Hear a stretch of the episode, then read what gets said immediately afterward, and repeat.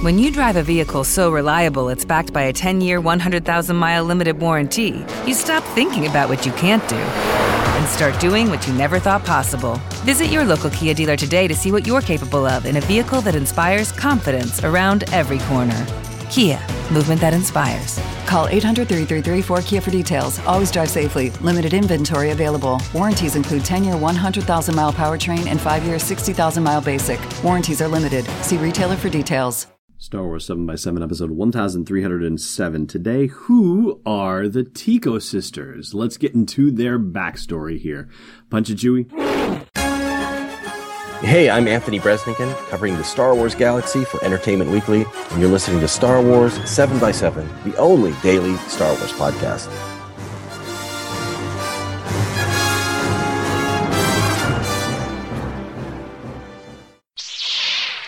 Hey, Rebel Rouser. Welcome to Star Wars 7x7. I'm your host, Allen Voivod. And Paige and Rose Tico come from a planet called Hays Minor, which is in the Otomok system, O T O M O K, and it is part of a twin planetary system. There is a Hays Major and a Hays Minor. And as yet, we don't know exactly where in the galaxy the Otomok system is. We can say, generally speaking, that it's within First Order territory because the First Order used the planet for its weapons testing, as we found out from Rose in The Last Jedi.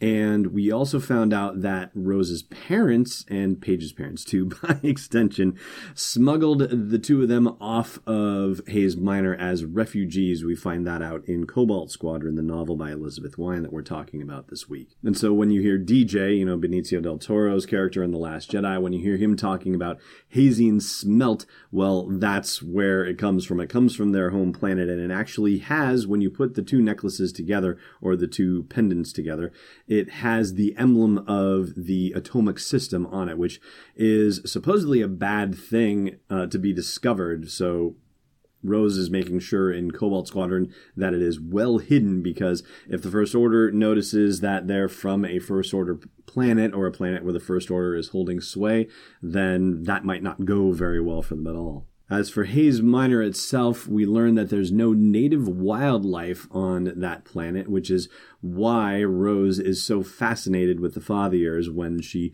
gets to meet one in The Last Jedi. Of course, she hasn't seen one ever, but it turns out that going to D'Qar, actually, to the Resistance base, that's the first time she ever gets to see actual wildlife. They only ever saw pictures and holovids and that sort of thing, and they live indoors on Hays Minor, at least they did, and could only grow food inside under sun lamps, basically. So, uh, yeah, it doesn't seem like a uh, very hospitable place.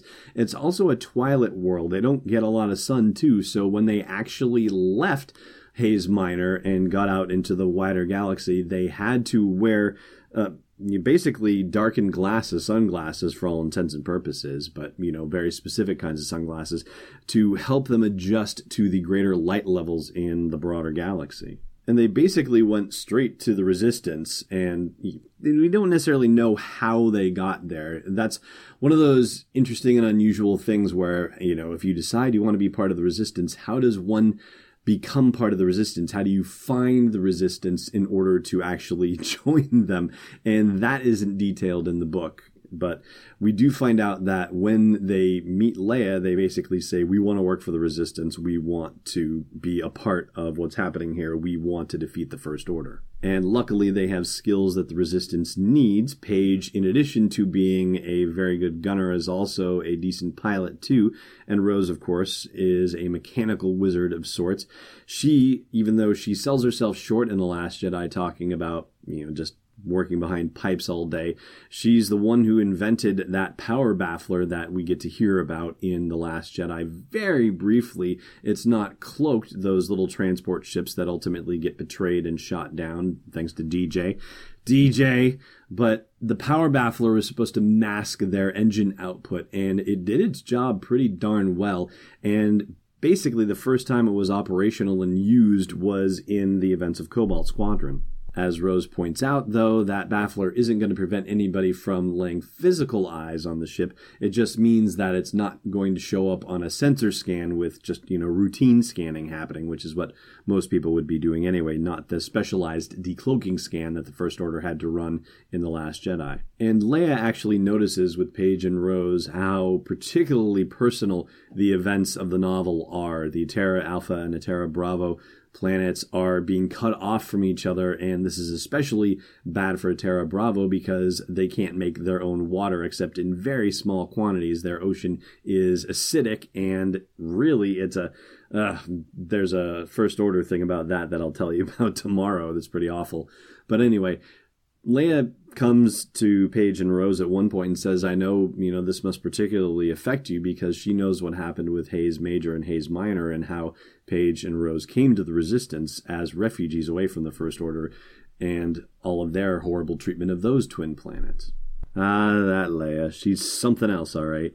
And I know this is supposed to be about Paige and Rose, but let me just briefly share with you one of the things that Elizabeth Wein shares about Leia as she is describing the scene where Leia meets the stowaways from Atterra Bravo, the grandmother and the grandson. It says Leia faced the gray haired woman for a moment without speaking, sizing her up.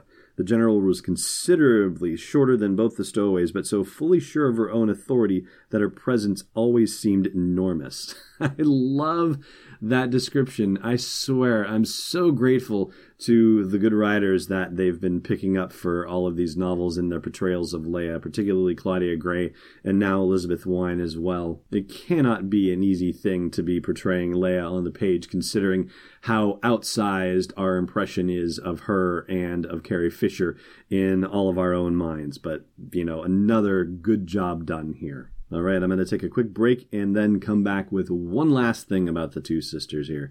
Stay tuned.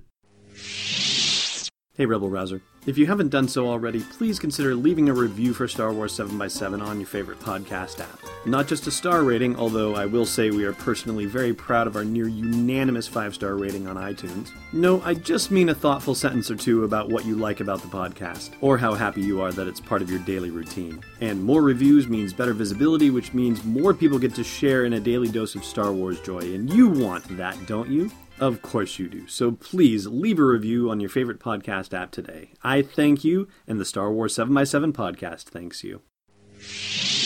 Welcome back. So, you know, I've been racking my brain about this, and I, you know, I've seen The Last Jedi three or four times. I think it's only three. I really want to see it at least one more time before it goes out of theaters. But um, the thing about Paige Tico, if I remember correctly, is I don't remember her having any dialogue in The Last Jedi. I feel like she must have had at least one or two throwaway lines to begin with, but I do not recall her having a line of dialogue. And funnily enough, I can't find a copy of the script online yet, which is, you know, it's strange because I found copies of the Force Awakens script and the Rogue One script at this time of year because they had been submitted for consideration for the Oscars for Best Screenplay.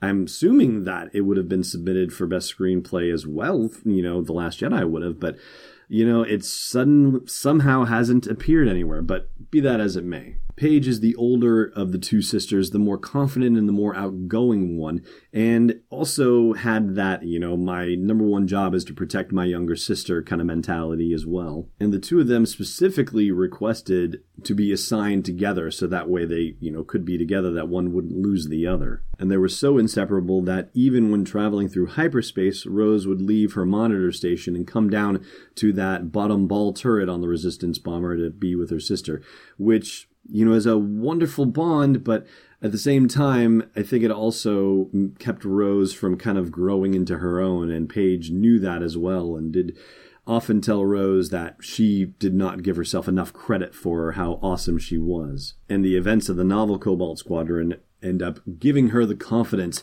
to be able to step out on her own. And unfortunately, almost ironically, that ends up saving her life. And we'll get into that more in a later podcast as well. But for today, that is going to do it. Thank you so much for listening, as always. And may the force be with you wherever in the world you may be.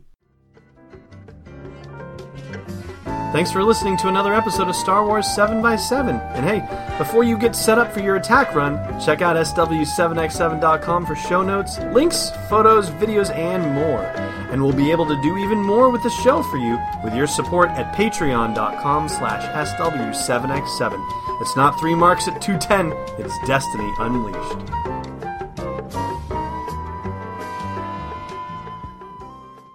This podcast is not endorsed or sponsored yet by Lucasfilm Limited, Disney, or 20th Century Fox, and is intended for entertainment and information purposes only. Star Wars, the Star Wars logo, all names and pictures of Star Wars characters, vehicles, and any other Star Wars related items are registered trademarks and or copyrights of Lucasfilm Limited or their respective trademark and copyright holders. May the force be with them. All original content is copyright 2018 Star Wars 7x7. We hope you love it.